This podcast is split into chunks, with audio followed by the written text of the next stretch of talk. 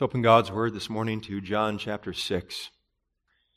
John chapter 6, we will begin reading at verse 25 and we will read through verse 40. And this is the narrative, the conversation between Jesus and the multitudes who came to him the day after he had performed the miracle of the feeding of 5,000. John chapter 6, beginning at verse 25. And when they found him on the other side of the sea, they said unto him, Rabbi, when camest thou hither? Jesus answered them and said, Verily, verily, I say unto you, ye seek me not because ye saw the miracles, but because ye did eat of the loaves and were filled. Labor not for the meat which perisheth, it, perisheth but for that meat which endureth unto everlasting life, which the Son of Man shall give unto you. For him hath God the Father sealed.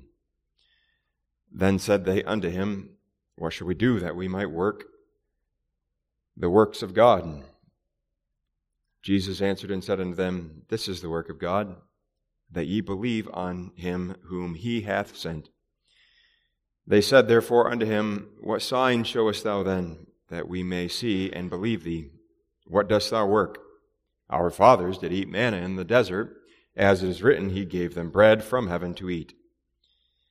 Then Jesus said unto them, Verily, verily, I say unto you, Moses gave you not that bread from heaven, but my Father giveth you the true bread from heaven.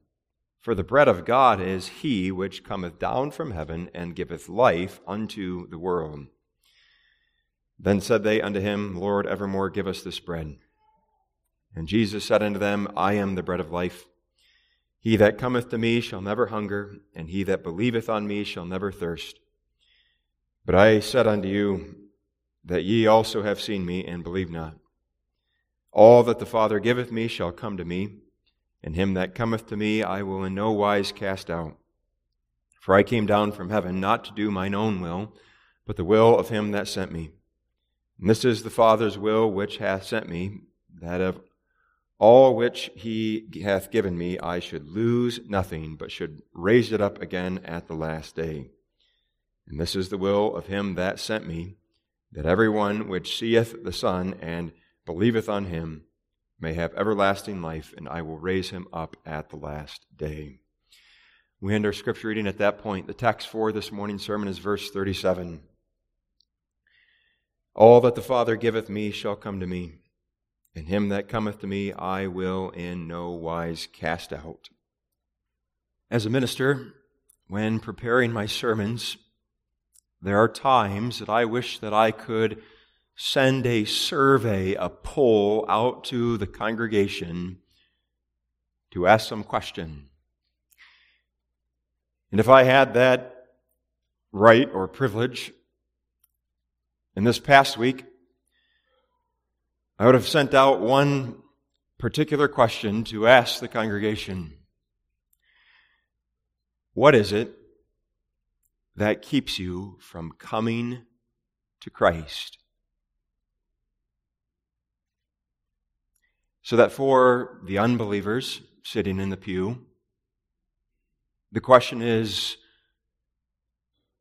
why have you never turned to Him in true faith? What's keeping you back from believing on Him for salvation? And for the believers sitting in the pews, the question would be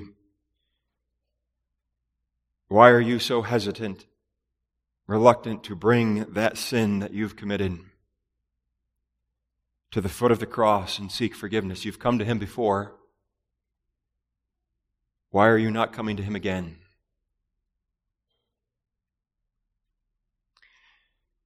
If that question had been sent out and you as a congregation gave honest answers in response, I have no doubt there would be a wide array of different responses given, but I'm guessing that among all of the different answers, there would be a common theme. I'm afraid to come because I'm afraid of being turned away. I dare not come because my sins are so great, my sorrow is so minimal, and my works are so few. I'm afraid I will be rejected because I am so unworthy of coming to Christ. Does that thinking ring true for you, child of God? Is that what you feel in your heart this morning? Well, this passage is the answer to that thinking. Here we have Christ's own response to such hesitation, to such reluctance, when he tells us in John 6, verse 37, Him that cometh to me, I will in no wise cast out. He will receive all those who come in true faith. He will not turn anyone away. And that's the word of God we need this morning, especially with a view of coming to the table of our Lord Jesus Christ and partaking of this sacrament. For in the week gone by, we've examined ourselves. We have analyzed our lives in the light of God's Word. And if we've done this seriously, if we have spent any amount of time doing this, what we have found was not pretty. What we have found is a heart full of sin. And therefore, we might hesitate. May I really partake? I'm such a sinner. Would it be better if I refrain from coming to the table this morning? If I do come, am I going to eat and drink judgment to myself?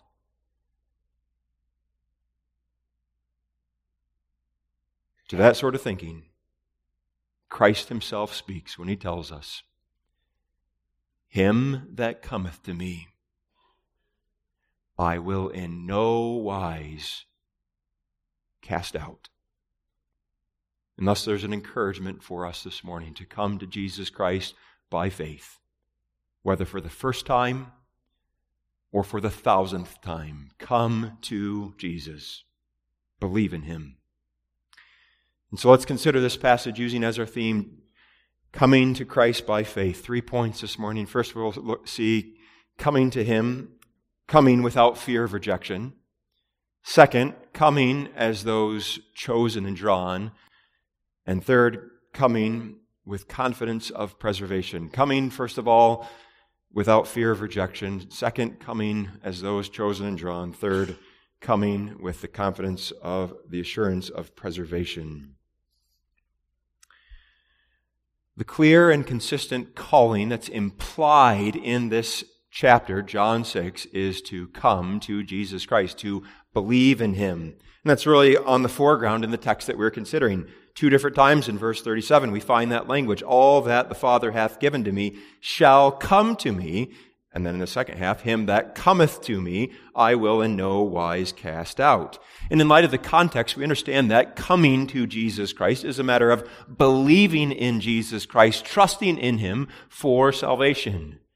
And that's evident from verse 35. If we back up a little bit in the context, Jesus says, I am the bread of life. He that cometh to me shall never hunger. There's that same language.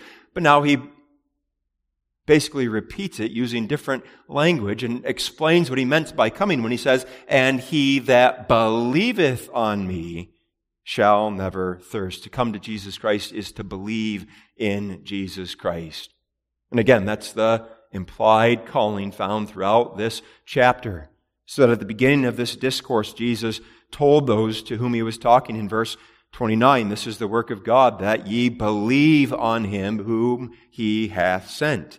And then again in verse 47, he tells them, Verily, verily, I say unto you, he that believeth on me hath everlasting life. So the clearly implied calling is to believe in Jesus Christ.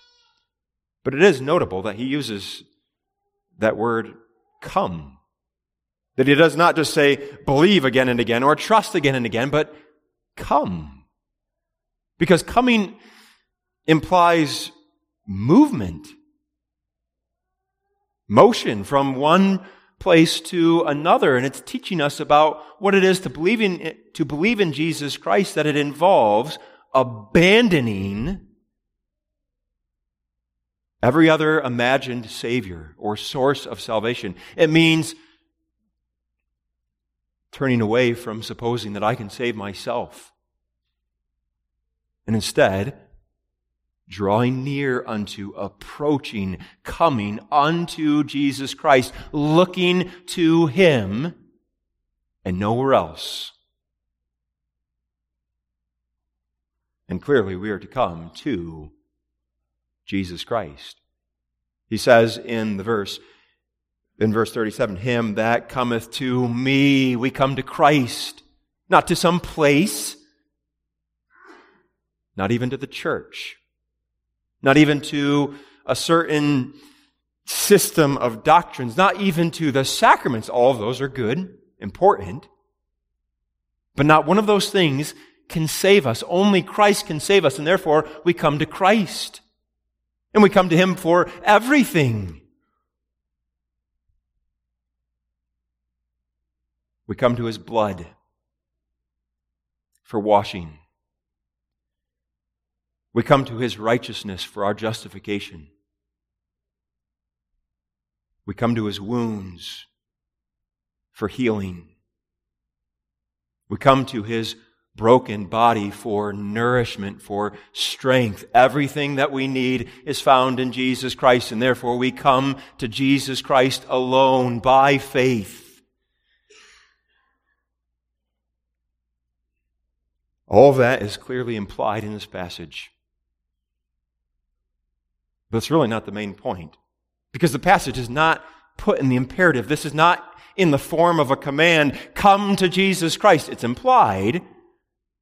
But the main point is really an encouragement to come, knowing that Jesus Christ will not turn away any who come in true faith. And that's evident from the very last part of the verse when he says, In him that cometh to me, I will in no wise cast out. And with those words, I will in no wise cast out, Jesus is addressing our fears, our reluctance, our hesitancy to come to him. He's saying to us, I'm not going to refuse anyone who comes for help. I'm not going to turn away those who look to me in true faith. I'm not going to reject any who come. But instead, I will receive, I will welcome all those who come to me in true faith. And really, he's, he's saying it's not even a possibility that he would turn someone away. That's, what comes out in the specific language here. You'll notice that in the King James, it does not just say, In him that cometh to me, I will not cast out, but we have this unique phrase, this expression, I will in no wise cast out. And what the King James is doing is capturing the force, the strength of the original Greek. In the original language, it reads this way He that cometh to me, I will not, not cast out. Now, in the English language, with the rules of grammar we have, we can't put it that way. Not, not. Really, the, the two nots would cancel each other out. But in the Greek language, if you say not, not, you're emphasizing the point. You are making the negation as strong as possible. So that what Jesus Christ is saying here is, I will most certainly never, ever cast away, turn away anyone who comes to me. It's not even a possibility.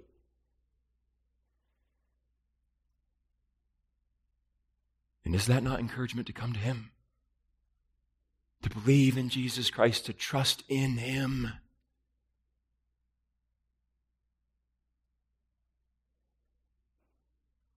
You may come to him, regardless of your background, of your status. For you'll notice there's no description of the person who may come to him. It just simply states it clearly Him that cometh to me. And what that's telling us is that anyone may come, whether he's Jew or Greek, male or female, bound, bond or free, rich or poor, someone who is well known, someone who's obscure. There's no description of the, the him that may come. It's telling us everyone may come. And what is more, there's no conditions that we have to fulfill first. There's no prerequisites that we have to meet prior to coming to Jesus Christ because the text does not say, Him that cometh to me with sufficient sorrow. It does not say him that comes feeling badly enough for his sins. It does not say him that cometh to me with redoubled efforts to live a godly life. It simply says, him that cometh to me, I will in no wise cast out. And thus, in this passage, Christ Himself is answering all of our objections. He addresses every one of our fears with those beautiful words Him that cometh to me, I will in no wise cast out. Hear Him say those words to you, child of God.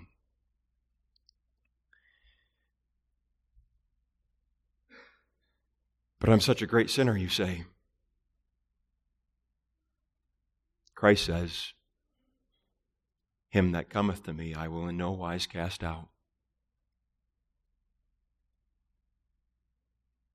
But I have not yet conquered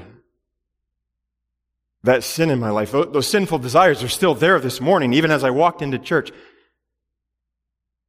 Christ says, Him that cometh to me, I will in no wise cast out.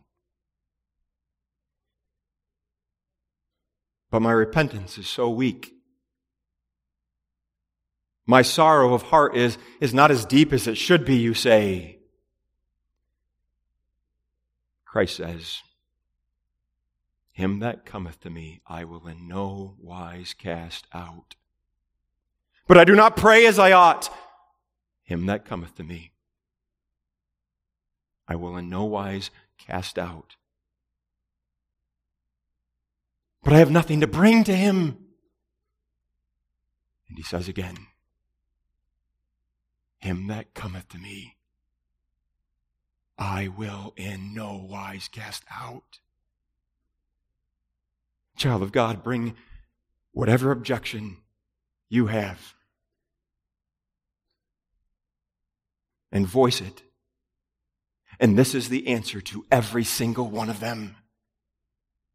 To every fear, to every concern that he's going to turn me away on account of my great sinfulness. His answer to every one of them is, Him that cometh to me, I will in no wise cast out. That's the good news of the gospel. That it's not on account of my worthiness. I don't have to earn my way to him. Really, all of those objections are really betraying that I'm still thinking about the gospel in the terms, in legal terms, in a, in a works righteousness framework. And it's over against all of that thinking that the clear message of the gospel is Him that cometh to me, I will in no wise cast out.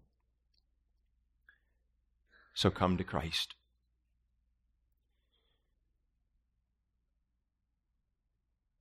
And after you've come,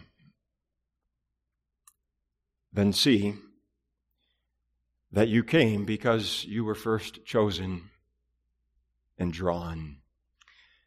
We come as those who are chosen and drawn. That's the explanation for why any would come at all. And we say that in light of the first half of the verse, which we have not really touched so far because the verse begins, All that the Father giveth me shall come to me. And there's really two ideas being expressed in that. And first of all, what we see is that standing behind our coming to Jesus Christ by faith is God's choosing us as his own.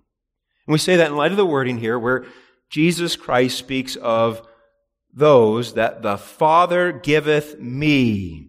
And now what's helpful is that this is not the only passage where we have that language of those that the Father has given to Jesus Christ. And when we look more broadly, we can begin to understand who is this group of people that the Father has given to the Son.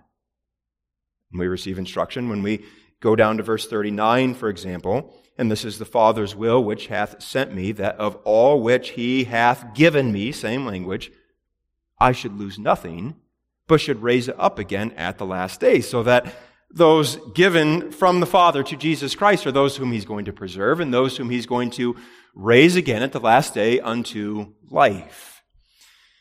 Another passage in this respect that's very helpful is John chapter 10, verses 27 and following. John 10, verses 27 and following. My sheep hear my voice, and I know them, and they follow me and I give unto them eternal life, and they shall never perish, neither shall any man pluck them out of my hand. My Father, which gave them me, is greater than all. Who were, who was it given to Christ from the Father? His sheep. Those who know Christ, who follow Jesus Christ, who've been given eternal life, who will never perish. And we could continue on with passages this morning that use this similar language. John 17 is full of them, but when you put them all together, it becomes very clear that those that the Father gave to the Son are those that the Father chose unto everlasting life. It's talking about election.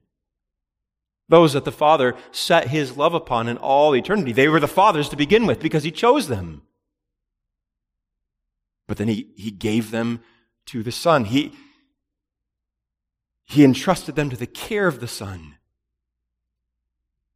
That is, he, he gave them to the Son with the Son as the head of this people and the representative of this people to accomplish their salvation for them. And when we read this language of the Father giving to the Son, wonder wonders, where we are being given an opportunity to listen in on the intra Trinitarian planning of our redemption. This language is giving us a, a, glimpse, a peek into the divine council chamber. The Father gave his elect people to the Son to save them. And that by itself is, is noteworthy. Before we get to the, the second theological truth being taught here, because it means that standing behind our salvation is the eternal love of our Father. So it's not the case that Jesus Christ came into this world to placate an angry father, to win the father over for us. That's not the message of Scripture. The message of Scripture is that our salvation traces its source back to the Father's initiative and His love in choosing us as his own and giving us to the Son. And really, the fact that the Son's even sent, that's because of the Father's love for us. And thus, he's given us to the Son who has redeemed us. And now, by the power of the Spirit, he draws us to himself. And that's the second aspect of this first half of the verse that we need to see. It sees that we come as those who were chosen in eternity, but it also shows us that we come as those who are drawn in time by the power of the Spirit. And that comes out, again, in light of the wording, verse 37 All that the Father giveth me shall come to me. We shall come. It does not say, All that the Father giveth to me might come. Perhaps will come. Most likely, no. All that the Father giveth me shall come. And all. Not most of them are going to come. Not all, but with one or two exceptions.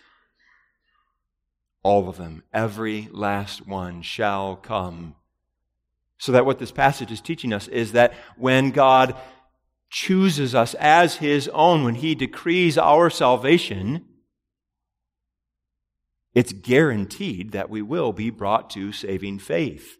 And we might ask, well, how does that work? And the answer is found in the context, namely that by the power of his Spirit, he draws us to himself. We say that in light of verses 44 and 65. Verse 44 no man can come to me except the Father which has sent me draw him.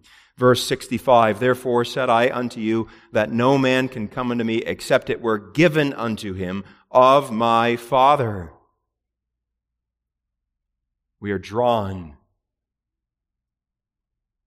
unto Jesus Christ by the work of the Holy Spirit. So that there's important theology embedded into all this. There's the, the doctrine of what we call effectual calling, God's work to call us out of darkness into His marvelous light, His work to work within us saving faith and to draw out that saving faith. And we speak of this as an effectual calling because it's effective. When God calls us, it always has the, the intended result that He had planned out in it.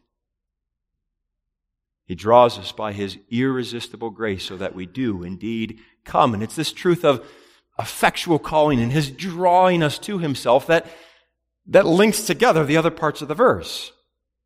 We started with the calling to come, believe, trust that comes to the believer, to the individual sitting in the pew. Come to Jesus Christ. But then we said, well, really standing behind that is God's decree of election. Why would we come? Well, because He chose us. But now, how do we connect those two truths of election and our coming to Jesus Christ willingly and consciously by faith? And what bridges the gap is this doctrine of the effectual calling in God's work to draw us to Himself. And understand that by teaching this, this in no way contradicts or undermines the, the very real calling to come to Jesus Christ, to believe in Him. Because when the Spirit draws us to Jesus Christ, He does not grab us by the hair of our head and drag us to Christ. He does no violence against our will. He does not bring us unwillingly to Jesus Christ, but instead he works in us to make us willing. That is, he sweetly but firmly bends our wills so that we come. He draws us, draws us with cords of love so that we want to come. And therefore, it's both that God draws irresistibly and the believer comes willingly. Those are not contradictions, both are true at the same time. And therefore, there is the calling to come to Jesus Christ.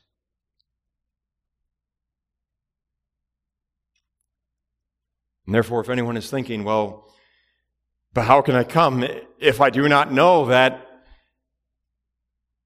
I was given to the Son from the Father? How can I come if I do not know I'm elect? Well, that thinking's all backwards because you cannot know that you're an elect child of God. You cannot know that you were given from the Father to the Son until you've come to saving faith in Jesus Christ. And therefore, set that question aside and simply hear the call of the gospel, come to Jesus Christ. Believe in Him. Trust in Him for your salvation. And then after you've come, after you have by faith looked to Jesus Christ for your salvation, then you will come to see, ah, yes.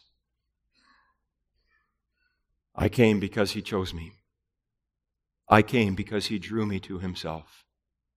And my faith is now the evidence that the Father gave me to the Son.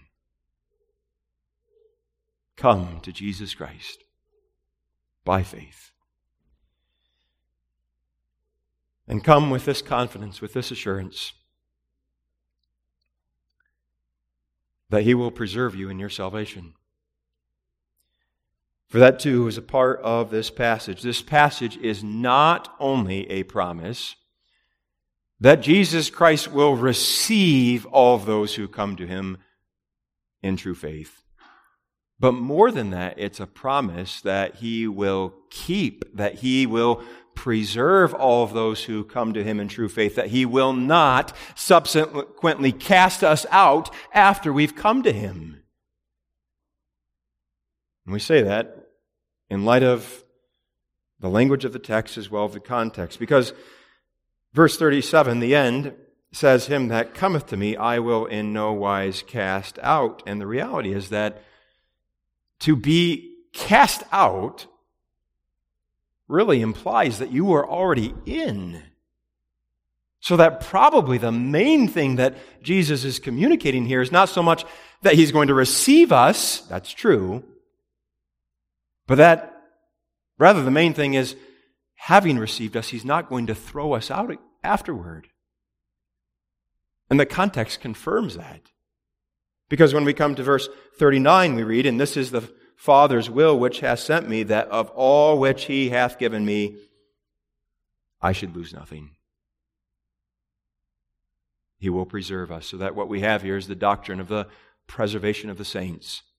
That all those whom the Father chose and gave to the Son to redeem, and who were drawn by the power of the Spirit, all of them will certainly be brought to eternal glory. Not one of them will be lost.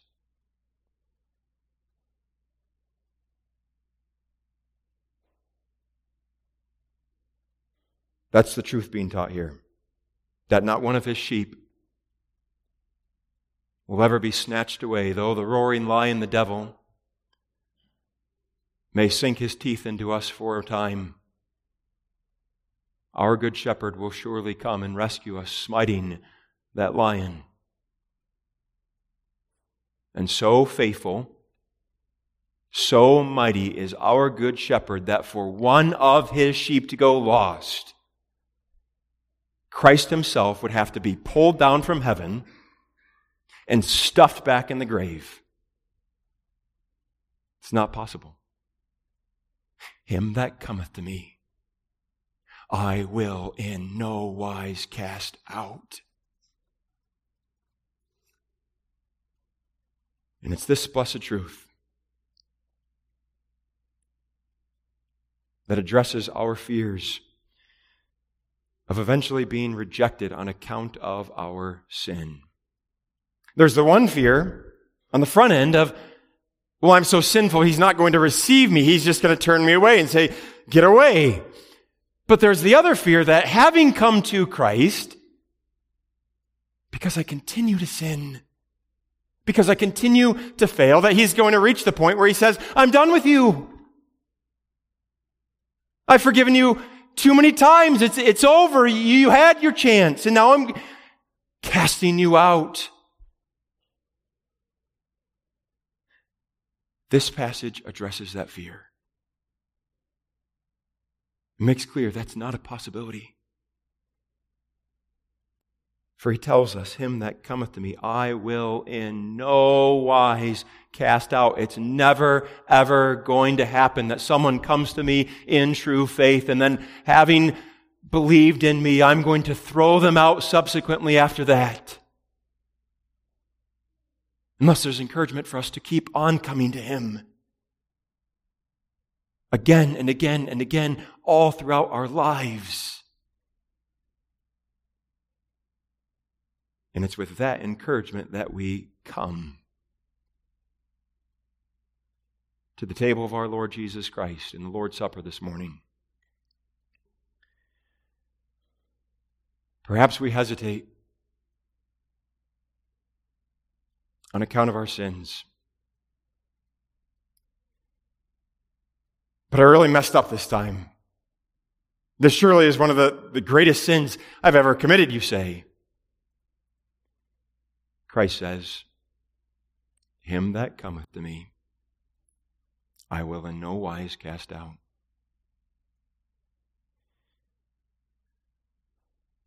But I've sinned against better knowledge. I've sinned against grace that makes my sin all the worse, you say. Christ says, Him that cometh to me, I will in no wise cast out.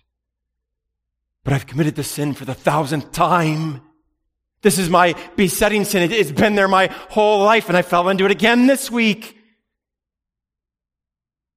Christ says, Him that cometh to me, I will in no wise cast out. But I didn't prepare myself. Last week we were told to examine ourselves so that we can come properly, and I, I really didn't even spend any time doing that. I just gave it a, a lick and a promise. And Christ says, Him that cometh to me, I will in no wise cast out. And then you bring your final objection. But I'm not worthy to come. To which Christ says, Come on the basis of my worthiness because that is the only way you may come. Abandoning any notion that you can save yourself, forgetting about any idea that you are worthy because of anything that you have done, and coming to Christ alone. Child of God, no matter how little fruit there is in your life, child of God, no matter how many sins you've committed in the week gone by, this promise stands firm. Him that cometh to me, I will in no wise cast out. Amen. Let us pray.